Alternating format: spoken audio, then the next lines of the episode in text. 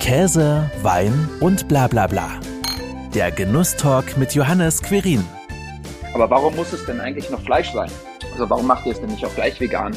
Und wir hatten es eben eingangs schon gesagt, dass die Vorteile des Produkts nicht gestopft und, und biozertifiziert, dass die natürlich relevant sind, aber dass am Ende der Geschmack der entscheidende Faktor ist. Der Geschmack, die Konsistenz, alles, was dazugehört zu dem, zu dem Geschmackserlebnis.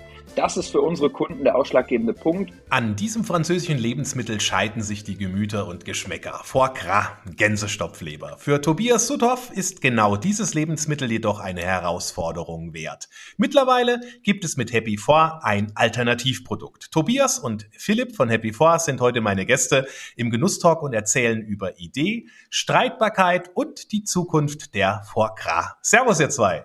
Hallo Johannes, freut mich. Hallo. Ja, vielleicht sagt ihr einfach noch einen Satz zu Beginn, wer von euch was denn bei Happy Four genau macht.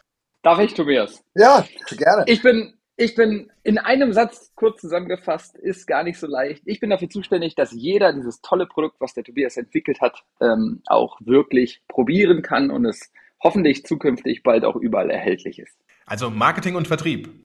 Richtig, ganz gut, gut zusammengefasst.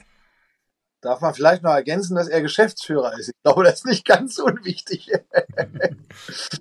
Danke, äh, richtig, ja. Ich bin, bin dafür da gewesen, dass es das Produkt überhaupt gibt. Und damit ich noch eine Funktion habe, äh, bin ich heute in der Produktentwicklung, äh, weitere Produkte machen und so weiter tätig. Bin aber auch, ich sag mal im weitesten Sinne, so ein bisschen wie der, ähm, der Theo gestaltigen theoretischen Überbau, weil wir das Ganze, das, was wir gemacht haben, ja äh, nicht einfach nur gemacht haben, um ein Produkt auf den Markt zu schmeißen und damit reich zu werden, sondern wir haben eine Mission und eine Vision, die dahinter steckt. Ähm, das ist meine Aufgabe und bin Ambassador, also sozusagen derjenige, der mit seinem Gesicht da auch äh, steht. Ich kriege die bösen Mails dann von den Veganern. und ein Zusatz noch, Tobias, ganz wichtig, ist zuständig für die äh, Qualität. Äh, Tobias gibt bei uns jede, Produzi jede produzierte Charge, geht einmal durch Tobias Hände und wird probiert und freigegeben sodass wir sicherstellen, dass wirklich die äh, Qualität auch immer gegeben ist. Und das ist so, das wird auch so bleiben. Das ist ja auch wichtig, dass da auf jeden Fall immer eine Qualitätsüberprüfung auch stattfindet. Du hast äh, ja so einiges jetzt schon gesagt, Tobias, aber du bist ja eigentlich so ein wahrer Tausendsasser, ne? ehemaliger Küchenchef eines Sternerestaurants, Musiker, Kabarettist, Autor und so weiter und so weiter. Man könnte noch einiges anderes nennen. Eine bunte Mischung der Kreativität. Ist das auch das, was alles irgendwie miteinander verbindet, diese Thema, dieses Thema Kreativität? Ähm, also ich glaube, dass es eher so ist, dass ähm, bei mir, das war schon, ich bin als, als kleiner Junge mal in einen großen Topf mit Leidenschaft gefallen. und seitdem kann ich mich total gut begeistern für ganz viele Dinge. Und äh, irgendwie ist, glaube ich, die, ähm, die Klammer meines Wirkens, Schaffens, Denkens ist gefasst äh, durch die sinnliche Wahrnehmung. Also ich glaube, dass die, die, Sinn, die Sinne uns die Möglichkeit geben, die Welt von da draußen in uns aufzunehmen. Und das finde ich super faszinierend. Also das ist äh, für mich wirklich ein Riesenthema. Und ähm, die Klammer, die wir jetzt tatsächlich in dieser Situation jetzt mit der Happy vorhaben, das, das ist gar nicht weit weg von, von Musik machen, Kabarett machen, Texte schreiben oder sowas. Ähm, das hat sehr viel, das ist immer ein kreativer Prozess. Das heißt, ich nehme mit meinen Sinnen einen Teil der Welt von mir aus und dann kommt dabei über das Denken, das, das Formulieren, das, das Entwickeln, kommt dann ein kreativer Output. Und das ist es im Prinzip. Das ist das, was ich mache. Also die, die Klammer ist eher von der sinnlichen Wahrnehmung zum kreativen Aus Output mhm. hin. Und so ein kreativer Output ist ja auch letzten Endes Happy vor. Ähm, du warst in der Sterneküche äh, unterwegs, hast dort gearbeitet und äh, sehr wahrscheinlich ja auch sehr viel, vielleicht, das kannst du ja auch gerade noch ein bisschen erzählen, auch mit Foie Gras gearbeitet. Ähm, oder war das komplett anders? Jedenfalls denke ich, hat das ja auch vielleicht so einen äh, Ansatzpunkt für dich äh, dann ergeben, wo du gesagt hast, jetzt wird es Zeit, irgendwann auch nach einer Alternative zu suchen? Na, ich hatte, also natürlich habe ich mal irgendwann äh, Foie Gras geschmeckt und gemerkt, ui, wow, was ist das denn? Ich meine, das hat, hat ja viele, äh, viele Aspekte vor, gerade zum einen die, den Aspekt, dass es in der, im Food Pairing sich quasi mit allem versteht. Es gibt ja fast nichts, ähm, was nicht mit, mit Foie Gras irgendwie kombinierbar ist. Das ist natürlich spannend. Aber ich muss sagen, dass ich bei mir äh, in der Gastronomie, weil wir damals schon, äh, als ich Küchenchef eines Sternerestaurants wurde, war damals schon völlig klar, dass wir ähm, die Aspekte Nachhaltigkeit, Ethik, Tierwohl und so weiter knallhart einsetzen würden. Das war auch einer der Punkte, warum ich das überhaupt gemacht habe. Ähm, da haben wir keine Vorgraf verwendet. Das heißt, ich habe damals schon ähm, da ist die Happy Four äh, im, in der Frühentwicklung gehabt und die serviert. Da war die aber noch nicht haltbar. Also immer frisch produziert im Endeffekt. Ja, ja jeden, jeden Tag neu produziert. Aber genau. das war dann tatsächlich so ein bisschen auch der Anfang, nach einer Alternative ja. zu suchen. Das hast du dann. Äh, man, und wie hast du dann gemerkt, dass das auch für andere spannend und interessant sein könnte? Ich habe spätestens dann gemerkt, bis äh, als irgendwie so ein, ein, ein Sternefresser, der, der jetzt schon 100.000 Restaurants äh, besucht hatte, ganz begeistert war, weil die so lecker wäre, unsere Vorgras. Und ich ihn dann enttäuschen musste, dass das gar keine war. Und der war dann ziemlich geflasht davon. Und das ist mehrfach passiert. Also ich wusste schon, dass das ein sehr gutes Produkt ist. Aber wirklich drauf gestoßen dass man da was mehr draus machen müsste. Äh, das hat letzten Endes ein guter Freund von mir, der hier ähm, einen Bio-Supermarkt leitet, der Michael Rador vom Super Biomarkt. Und der hat gesagt, Mensch, das ist, das ist schon ein Ding, da bleib mal dran. Guck mal, ob du da nicht mhm. was draus machen willst. Und der Entwicklungsprozess, wie lange war der dann, äh, bis dann tatsächlich jetzt so das heutige Produkt Happy Four in unterschiedlichen Ausprägungen ähm, dann vorhanden war? Da gab es mehrere Schritte. Das erste ist erstmal überhaupt das Produkt entwickeln. Ähm, da hatte ich, äh, das hatte ich relativ frühzeitig bei uns an der Hochschule, wo ich bin, ähm, am Food Lab in Münster gemacht. Und das war so, wow, das war ein Prozess von ein paar Wochen, aber dann auch wirklich richtig. Also das heißt dann wirklich, du tauchst dann vier, fünf Wochen da in dem Food Lab ein und machst nichts anderes mehr. Also bis dahin, dass man dann auch mal eine Nacht dort im Food Lab verbracht hat. Ähm, hm. Dann kommt aber die nächsten Schritte, das sind so Sachen wie zum Beispiel die, die Haltbarmachung davon. Äh, echt ein Thema, weil das ist, das ist, äh, ist wahrscheinlich sogar das Thema schlechthin. Also die, die Matrix von Proteinen, ähm, äh, Wasser, Fetten so hinzubekommen, dass die auch nach einer Pasteurisierung noch erhalten bleibt. Das war ein Riesenschritt. Das, war, das hat richtig Zeit gekostet. Und ist auch immer wieder im Laufe der, der Monate, Jahre immer wieder nochmal angeglichen worden. Mhm. Und der wichtigste Unterschied, um das jetzt auch mal nochmal so in, in Worte zu fassen, ist es ja, ihr arbeitet mit nicht gestopften Gänselebern. Also tatsächlich ähm, sind das im Endeffekt keine konventionellen Gänseleber, sondern sie kommen ja auch aus der Biozucht. Auch das ist ja noch ein wichtiger Punkt, der zu erwähnen ist. Und wie erzielt ihr jetzt das Ergebnis aus diesen normalen Gänselebern, dass es dann tatsächlich äh, zur Happy Four wird? Ja, wir haben ähm, zwei Aspekte in dem ganzen Prozess. Das erste ist also einmal dieses sogenannte Matrix erstellen. Das heißt, man muss wie bei einer, also man muss bei einer Gans oder bei einer Ente, die sich auf den Flug vorbereitet, die muss ja Fett akkumulieren, um genug Fett zu haben, diese lange Strecke zu machen. Und die muss, das Fett muss irgendwo untergebracht werden. Und die haben jetzt, diese Tiere haben jetzt nicht so wie wir Menschen, das kennen wir alle, die wir gerne essen. Äh, wir kriegen das nach vorne so raus, das wächst dann nach vorne so raus und hängt dann über den Gürtel. Das haben Gänse nicht. Nicht nur, weil sie keinen Gürtel haben, sondern weil das Fett woanders hin akkumuliert wird. Und ein ganz wichtiger Punkt dafür ist die Leber. Diese Tiere, die weite Flüge machen, Wassergeflügel, ist in der Lage, mit der Leber sehr, sehr viel Fett zu akkumulieren. Das sind ganz kleine Myzellen, also so kleine Bällchen äh, in dem Gewebe, in denen das Fett akkumuliert wird und dort gelagert wird für die Reise. Und wir mussten also jetzt quasi solche Myzellen selber nachbauen und in diese Matrix von Proteinen, Wasser, Fett halt reinarbeiten, damit an der Grenzfläche zwischen dem Fett und dem Wasser ähm, diese kleinen Myzellen entstehen können. Da sind die Proteine dann so, sozusagen emulgativ und sorgen dafür, dass man das, das so zusammenbringt. Das nennt man Matrix und die muss man vernünftig gestalten. Das ist der erste Schritt. Dann kommt aber der nächste Schritt, ist halt die Stabilisierung der Matrix trotz der Pasteurisierung. Und ähm, ja, das sind, das sind eigentlich so die, die beiden äh, entscheidenden Schritte, wie, wie man es macht. Das eine wird über ein Temperaturführungsverfahren gemacht ähm, und das zweite auch. Vielleicht nochmal etwas weniger wissenschaftlich erklärt, Tobi. Ähm, am Ende ist die Kunst wirklich, also wir nehmen Bioleber, ungestopft, das heißt einen, einen ganz natürlichen Fettgehalt, wie es eine natürliche Gans auf der, auf der Wiese, eine natürliche Gans oder Ente auf der Wiese hat, fügen dieser Leber dann nachträglich Fett hinzu. Und die Kunst ist es, das so dort einzubinden, dass es zum einen äh, eine Struktur hat, wie das auch natürlich bei der, bei der normalen Stopfleber ähm, aufgebaut ist, das herzustellen und dann auch sicherzustellen, dass sich das nicht wieder voneinander trennt. Weil jeder, der schon mal ähm, ein paar Tropfen Öl in Wasser gekippt hat, der, wird, der, der weiß, wie das danach aussieht. Und das ist, das ist ein, ein, ein ganz gutes Charakteristikum von unserem Produkt. Mhm. Also ist aber auch ja schon äh, ein aufwendiger Prozess. Zumindest mal klingt es für mich so, wenn ich mir das jetzt vorstelle. Ist es denn so oder ist es gar kein Hexenwerk? Absolute High-End Food Technology. Meine ich jetzt völlig ernst, was ich sage. Ja. Das ist wirklich, äh, das ist der Tanz auf dem Emulsionsvulkan, sage ich immer. Und wir haben auch regelmäßig in den Prozessen, die wir das jetzt entwickelt haben, haben wir regelmäßig Chargen einfach in den Dutten gehabt und das sind teilweise äh, Stellgrößen, die kannst du dir nicht vorstellen. Das sind, das sind so minimale kleine Fehler. Ähm, Zeitpunkt, wann man es abfüllt, Temperatur, wann man es abfüllt, äh, Temperaturführung in dem ganzen Prozess, das ist absurd. Mhm. Das ist wirklich absurd, wie empfindlich das Zeug ist.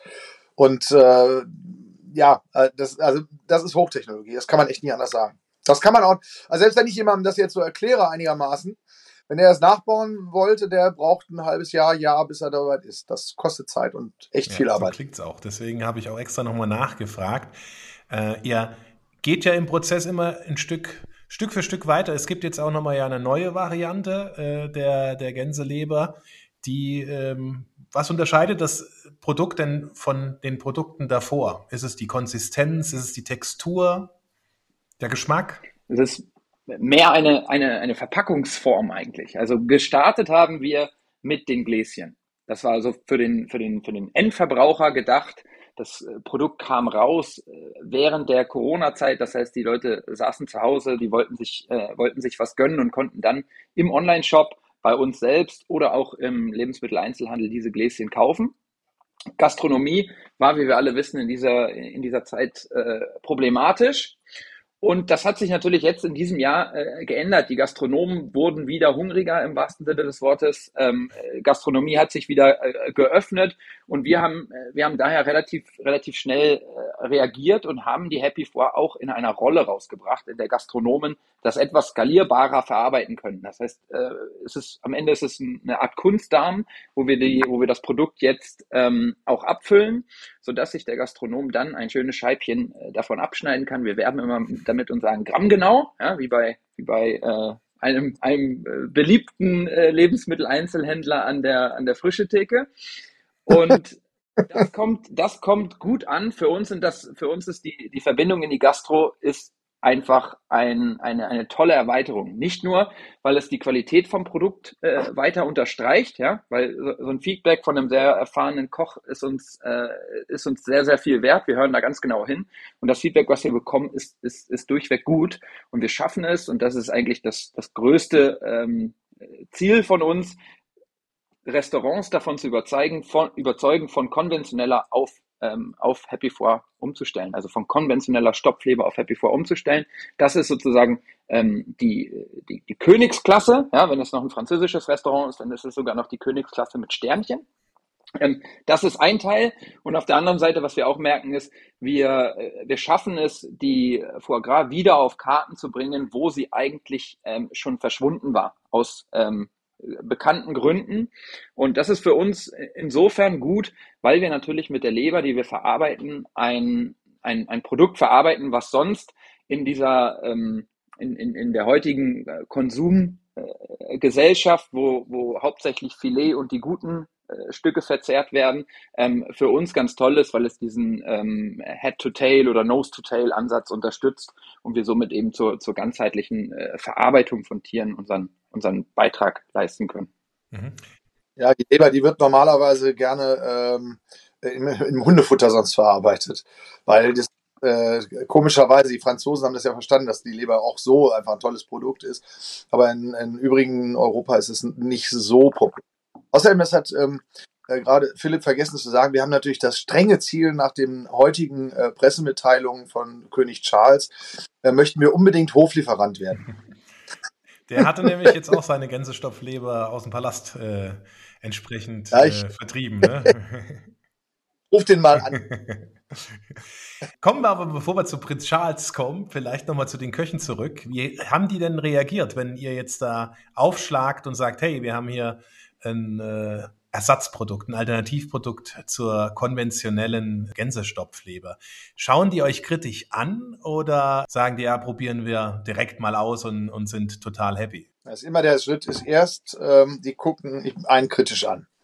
Das würde ich übrigens auch machen. Wenn ich mir jetzt vorstelle, was weiß ich, es kommt jemand und sagt, ich habe einen künstlichen äh, künstliche Gurke entwickelt. Da würde ich auch sagen, na, erstmal ist unsinnig, weil es das Gurkenwelfare ist nicht so ein großes Thema, aber nehmen wir es trotzdem mal jetzt einfach so von diesem Standpunkt aus als Koch an, dann würde ich natürlich auch erstmal sehr kritisch gucken. Wenn dann aber das Produkt tatsächlich so überzeugend ist, dann finde ich äh, das natürlich konsiderabel.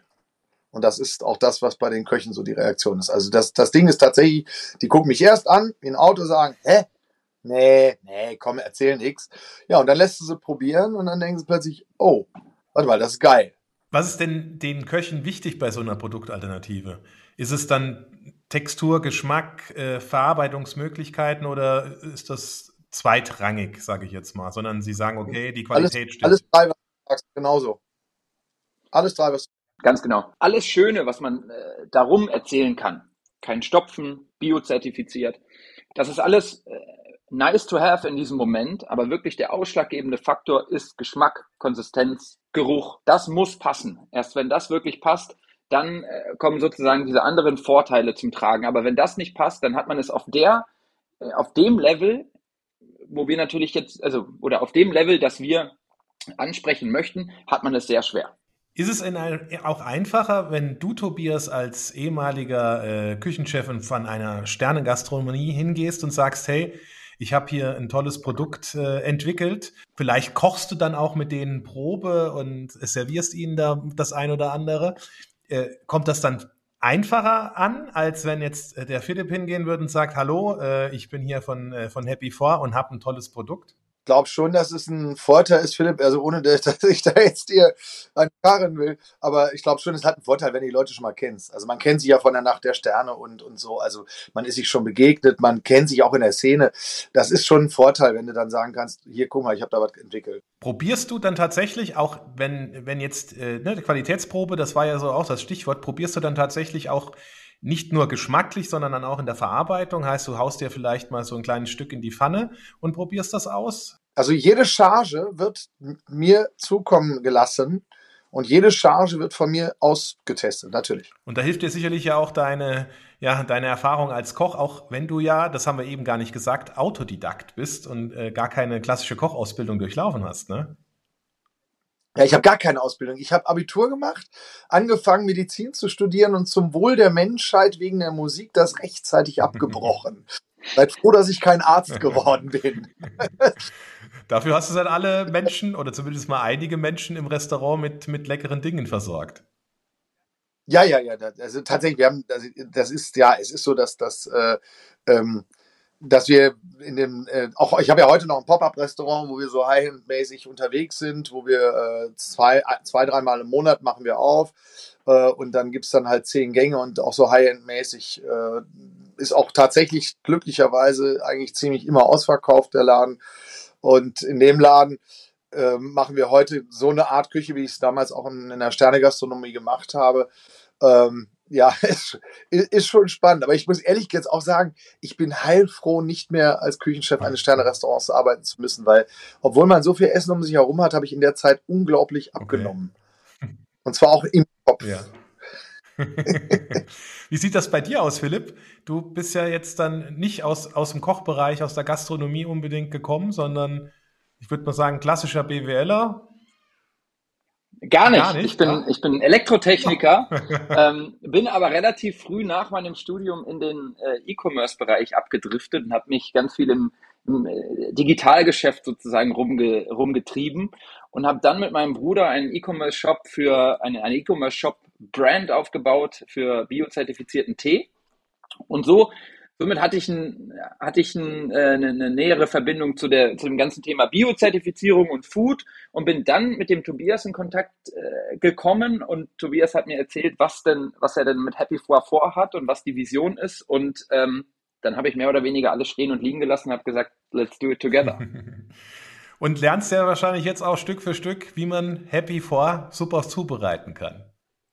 ich habe gelernt, wie man Happy Four zubereitet. Ich habe gelernt, wie man es äh, präsentiert. Ich habe auch erstmal, mu muss ich auch ganz ehrlich sagen, ganz viel äh, darüber gelernt, was denn äh, die, warum, warum denn eigentlich Foie Gras nicht aus den, aus, nicht nur aus den Sterneküchen, sondern auch allgemein aus dem Bewusstsein der Leute ähm, verschwindet. Und trotz dieser ganzen Kritik, warum sich, warum es sie überhaupt immer noch gibt, ja, das ist ähm, und, und warum das Produkt so besonders ist und damit eben auch noch mehr, warum es so wichtig ist, dass man da eine gute Alternative für schafft, weil wenn man keine Alternative schafft, dann äh, wird es sie wahrscheinlich auch weiterhin geben, ja, weil man mit dem mit dem Verbot, in, die Produktion ist jetzt in, in vielen europäischen Ländern ja schon verboten äh, und man schafft es trotzdem nicht, das Produkt ähm, äh, von den von einigen Restaurantkarten runterzukriegen und das ähm, das ist schon spannend, ja. Ich glaube, ich, ich glaube, es gibt ganz, ganz wenige Produkte, die so eine Emotionalität auslösen wie die. Ja, das denke ich auch. Also entweder man liebt sie oder man hasst sie oder verteufelt sie.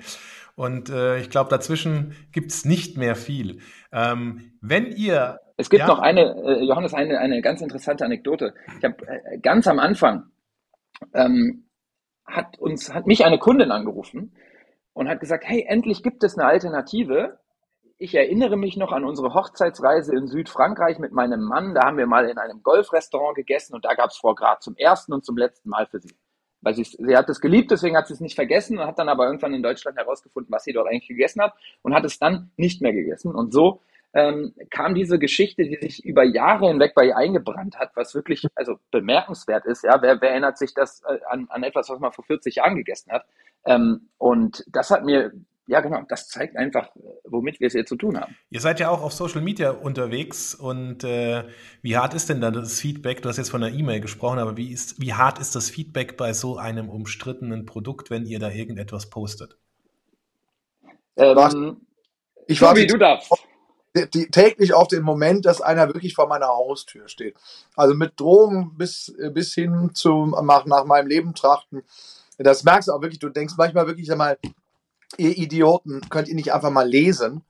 Da steht Foie Gras und nur weil da ähm, Alternative zu Foie Gras, die ethisch korrekte Alternative zu Foie Gras, da lesen die das Wort Foie Gras und dann geht's direkt los. Dann ist die Lampe an, der Verstand aus und dann wird's voll Vollgas gegeben. Also wirklich, wir haben, wir haben hey, also wirklich derart viel und du kannst wirklich auch, du kannst auch mit Engels zusammen, jetzt liest doch mal. Selbst, also es ist auch auf Social Media, wenn du so die, die Threads durchgehst, dann steht dann irgendwie da regelmäßig, dass Leute sagen, sag mal, Idioten, was ihr da jetzt euch aufregt, lest doch mal. Lesen hilft, äh, guckt doch mal, was die machen. Die machen doch genau das andere. Und die schneiden es nicht. Das ist unglaublich. Also das ist echt krass.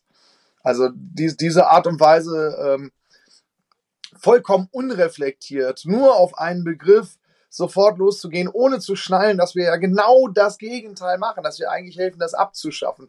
Das ist wirklich krass. Ja. Aber das zeigt, genau das zeigt auch, wie, wie emotional aufgeladen dieses Thema ist. Ähm, das ist, und das was, das, was der Tobi beschreibt, ist wie gesagt die eine Seite. Auf der anderen Seite merken wir auch, dass es wirklich, äh, es gibt Leute, die Kunden und Kundinnen und Kunden von uns haben, die denen, denen ist unser Produkt wichtig. Denen ist es wichtig, dass es dieses Produkt gibt. Die unterstützen uns, die teilen die Beiträge, die liken jeden Beitrag. Also da muss man auch sagen, da, dafür ist auch das, das Backing von den Kunden, die das Produkt verstanden haben, ist für mein Empfinden nach auch überdimensional hoch.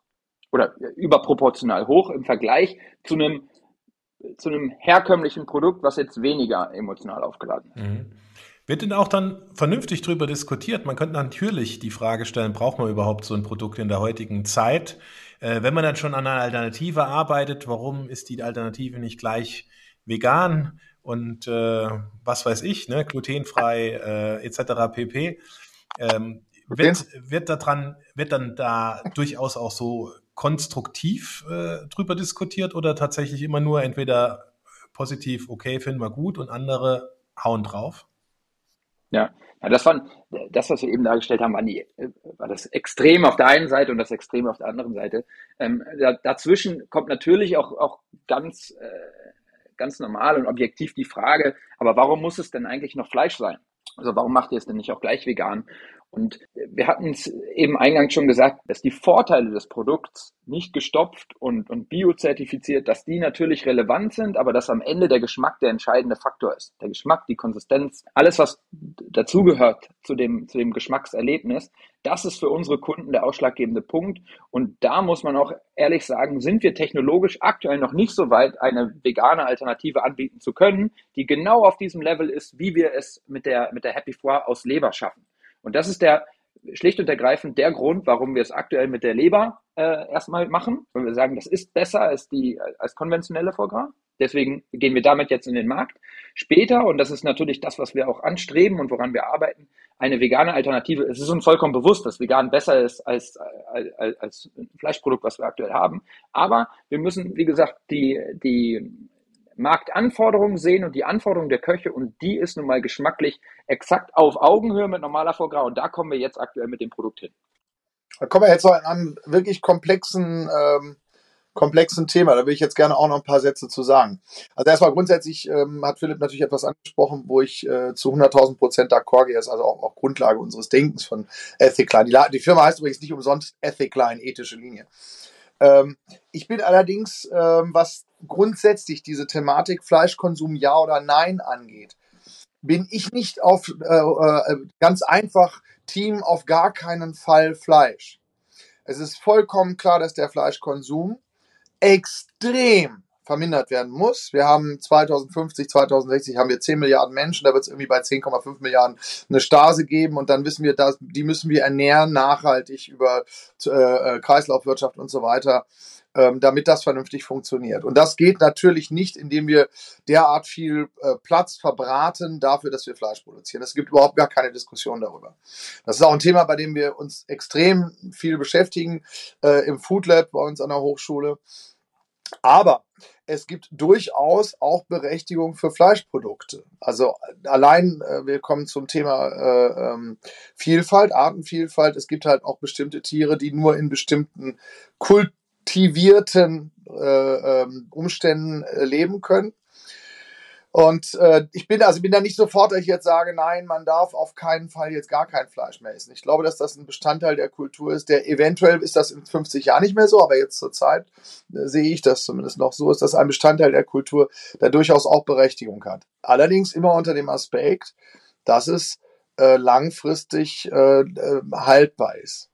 Ob wir zum Beispiel mit einem Produkt einer veganen Foie Gras damit äh, jetzt auf dem Markt äh, entsprechende Erfolge haben würden, wage ich noch zu bezweifeln. Wir machen das aber, wir sind technologisch da dran. Ich bin in der Hochschule, sind wir gerade an einem Gaschromatographen, um bestimmte Aromastoffe zu identifizieren und versuchen jetzt über diese Identifikation von Aromastoffen, die in einem Tier sind, pflanzliche Äquivalente zu finden und dann darüber das Aroma nachzubauen sozusagen. Das ist jetzt das Ziel.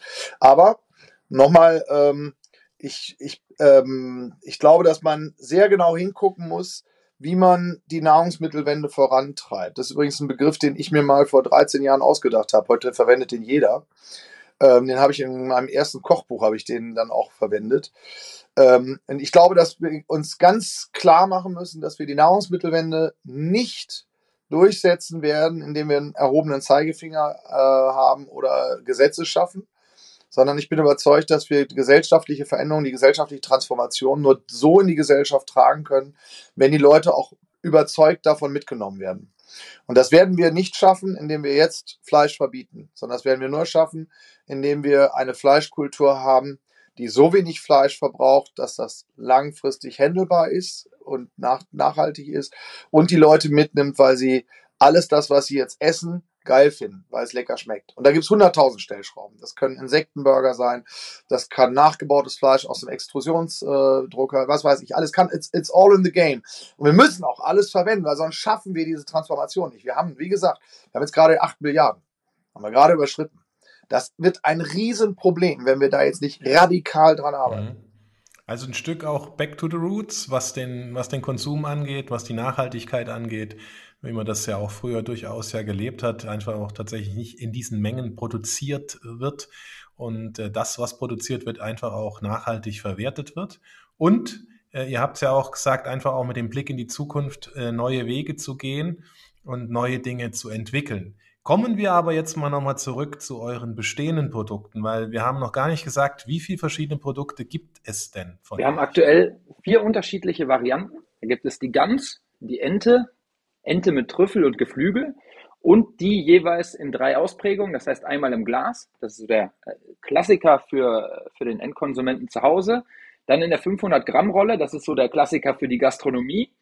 Und dann haben wir das waren die, das waren übrigens die ersten zwei Varianten, die wir hatten. Und dann haben wir von unseren Endkunden das Feedback bekommen, hey, mach doch auch mal so eine Rolle für uns. Und dann haben wir uns noch entschieden, eine 250 Gramm Rolle einzuführen. Und das ist jetzt sozusagen die, die Variante, die dazwischen ist. Ähm, das heißt am Ende zwölf, zwölf Produkte.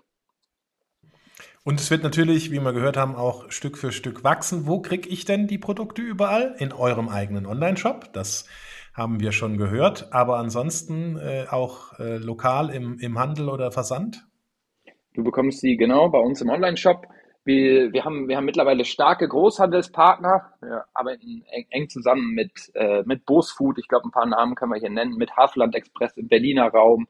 Mit ähm, AD Gastrofresh im Stuttgarter Raum. Mit Krustanova im Münchner Raum. Das heißt, wir sind in, in, in Deutschland schon relativ gut, äh, gut vertreten. Wenn man ein bisschen schaut, bekommt man uns. Genau. Und die nächsten Schritte sind jetzt für uns wirklich die, die Expansion auch über die deutschen äh, Landesgrenzen hinweg die Schweiz ist, was Vorgara betrifft, natürlich ein sehr spannender Markt. Frankreich im nächsten Jahr. Genau. Dann noch äh, eine Sache im, außerhalb von diesen Großhandels-Feinkostläden, wenn man jetzt sich als, als Endkonsument das, äh, das, den Versand und, und den Verpackungsmüll sparen möchte, dann bekommt man uns auch im Lebensmitteleinzelhandel im Raum NRW, Münster, im Superbiomarkt beispielsweise in nahezu allen Filialen, ähm, in ausgewählten Edeka-Filialen und so weiter.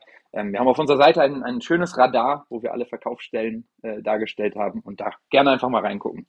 Und da findet man dann sicherlich auch eine Verkaufsstelle in seiner Nähe. Was man auch auf eurer Seite findet, sind ja tolle Rezeptvorschläge, die sehr wahrscheinlich Tobias ausgearbeitet hat oder vielleicht auch äh, sowieso schon aus dem FF kannte. Jedenfalls trinkt man ja dazu auch immer was Passendes, wenn man sowas Leckeres kocht. Ich habe euch im Gegenzug, ich habe natürlich ein bisschen Vorkrag gekriegt, habe sie ja auch schon mal verkostet. Sehr gut hat sie mir geschmeckt. Und ähm, letzten Endes kann man sie ja sowohl warm als auch kalt essen, also vielfältig auch einsetzbar das Ganze. Ich habe euch zwei Weine äh, im Gegenzug geschickt. Der ja meiner Meinung nach gut zum Produkt passte. Das ist jetzt mal spannend. Ihr habt ihn ja vielleicht auch zum Produkt schon verkostet oder gerade dabei. Der Tobias hat von mir einen Saarriesling-Kabinett vom Weingut von Höfel gekriegt und der äh, Philipp einen Blutenmuskateller vom Weinbauernhof Hess aus Österreich. Ähm, ich habe einfach mal äh, ohne genau, also kenne ja beide Weine zwar, aber ich habe sie jetzt nicht zur, zur Happy Four probiert. Der Riesling hat eine angenehme Restsüße, der Blütenmuskateller, der kommt eher mit Frucht und äh, einer angenehmen Säure ums Eck. Wie passen sie denn dazu? Das würde mich natürlich mal interessieren. Philipp, du fängst an mit dem Muskateller, weil ich glaube, so viel Blüte interessiert mich. Ich hätte dann nämlich gleich eine Idee, aber die sage ich dann. Fang mal an, weil wie, wie du die Kombi findest. Beschreib mal den ich Wein. vorweg sagen, ich, ich verkoste das gerade in Kombination mit der getrüffelten Variante von Happy Four also die Ente mit Trüffel. Und da kommen die, die, die fruchtigen Aromen, die kommen durch. Bei dem, bei dem, bei dem Happy Four mit Trüffel ist natürlich das Trüffelaroma im Abgang relativ, relativ intensiv. Das heißt, ich würde es jetzt nicht unbedingt alles im, im Mund miteinander äh, kombinieren, aber ergänzend dazu finde ich super. Es ist ein bisschen, normalerweise greift man ja immer zu etwas, was so äh, Frucht, kräftige Fruchtsüße oder angenehme Restsüße hat. Manchmal auch ein Süßwein, gibt es ja dann auch im, im, Lokal dazu. Ne? Dann brauchst du übrigens bei, wenn du wirklich so einen richtigen knallsüßen Sautern ja, hast, brauchst du auch gar nichts mehr. Dann nimmst du nur die Foie Gras. Wirklich ohne Scheiß, das ist der Hammer. Einfach so ein, so ein knallsüßen Sautern und den schraubst du dir in den Kopf und dazu die Foie Gras und dann geht's wirklich, da geht alles, da geht alles fliegen. Also da kannst du echt nichts falsch machen.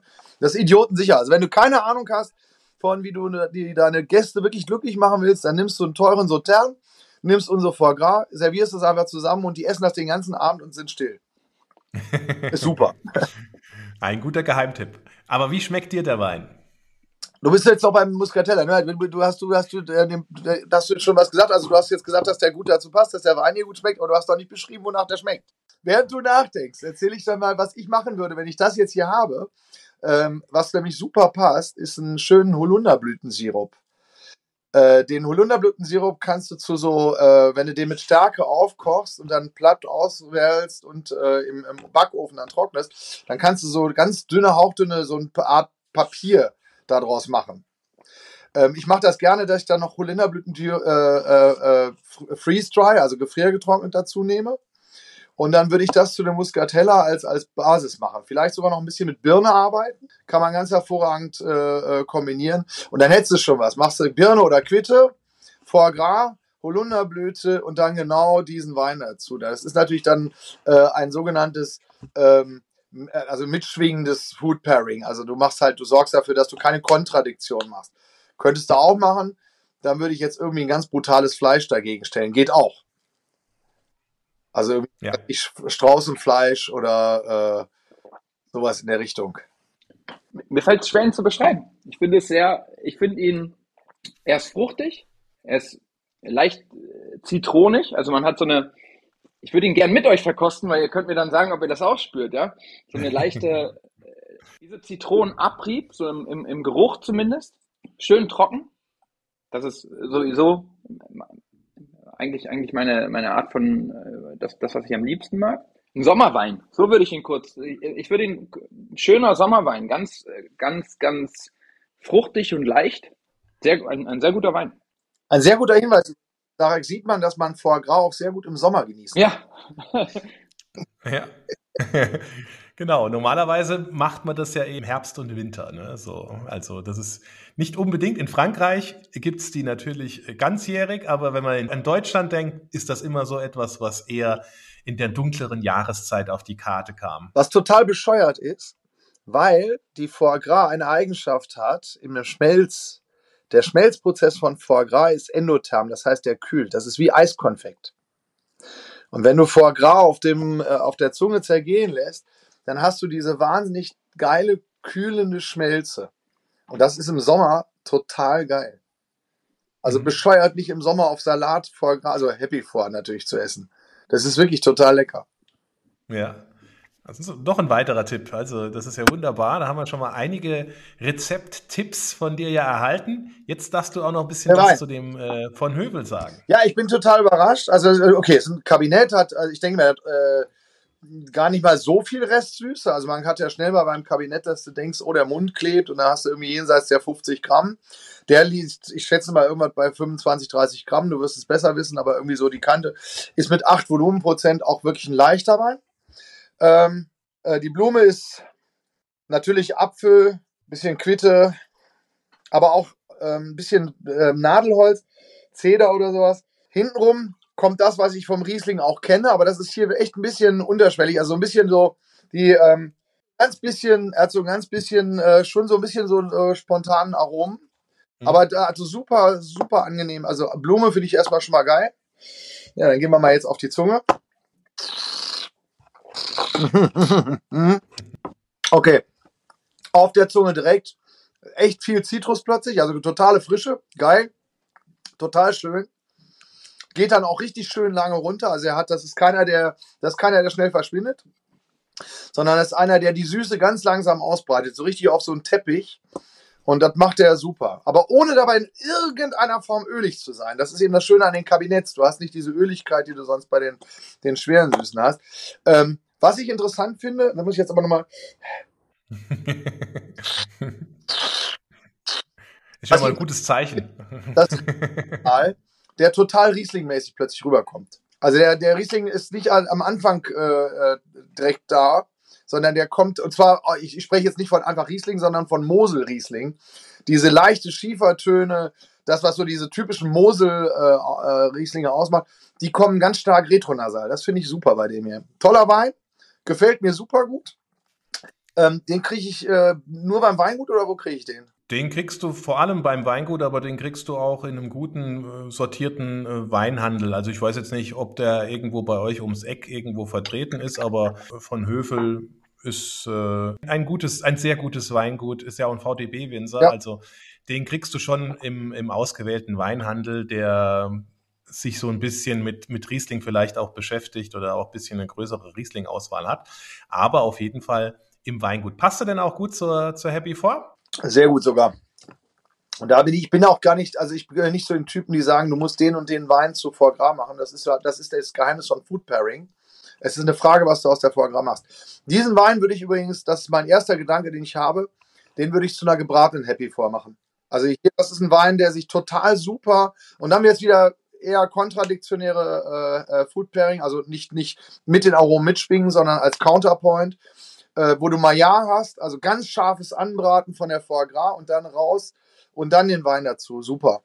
Also einfach eine schöne Scheibe abschneiden. Wie dick ungefähr? Ein Zentimeter, wirklich ein Zentimeter dick, ganz stumpf. Zentimeter dick, Pfanne voll aufdrehen, eine Seite 15 Sekunden, andere Seite 15 Sekunden rausziehen, vielleicht noch ein bisschen Quittengel oben drauf oder auf einer gebratenen Scheibe von einem nicht zu sauren Apfel, also ein Elster oder sowas und dann äh, einfach mit Salz und dann drauf, Feierabend, super. Ja, klingt herrlich. Nuss dazu, Nuss wäre super. Ja, Nuss, Haselnuss. perfekt. Also Haselnuss, Haselnuss. Crunchen obendrauf, geröstete Haselnuss, Crunchen obendrauf, super. Klingt wirklich schon mal verführerisch und dann habe ich ja schon die nächste Anregung, wie ich das auch ausprobieren kann. Ich sage euch schon mal herzlichen Dank. Man merkt, dass ihr mit Leidenschaft bei euren Themen und bei vor allem auch der Produktentwicklung mit, äh, mit dabei seid. Und ähm, ja, Dankeschön für die Einblicke in euer Unternehmen. Ja, sehr gerne. Danke für die Einladung. Hat Spaß Johannes, danke dir. Wirklich. Das war Käse, Wein und bla bla bla. Der Genusstalk mit Johannes Quirin. Dir hat dieses Gespräch gefallen? Dann abonniere den Podcast, um keine neue Folge zu verpassen. Bis zum nächsten Mal.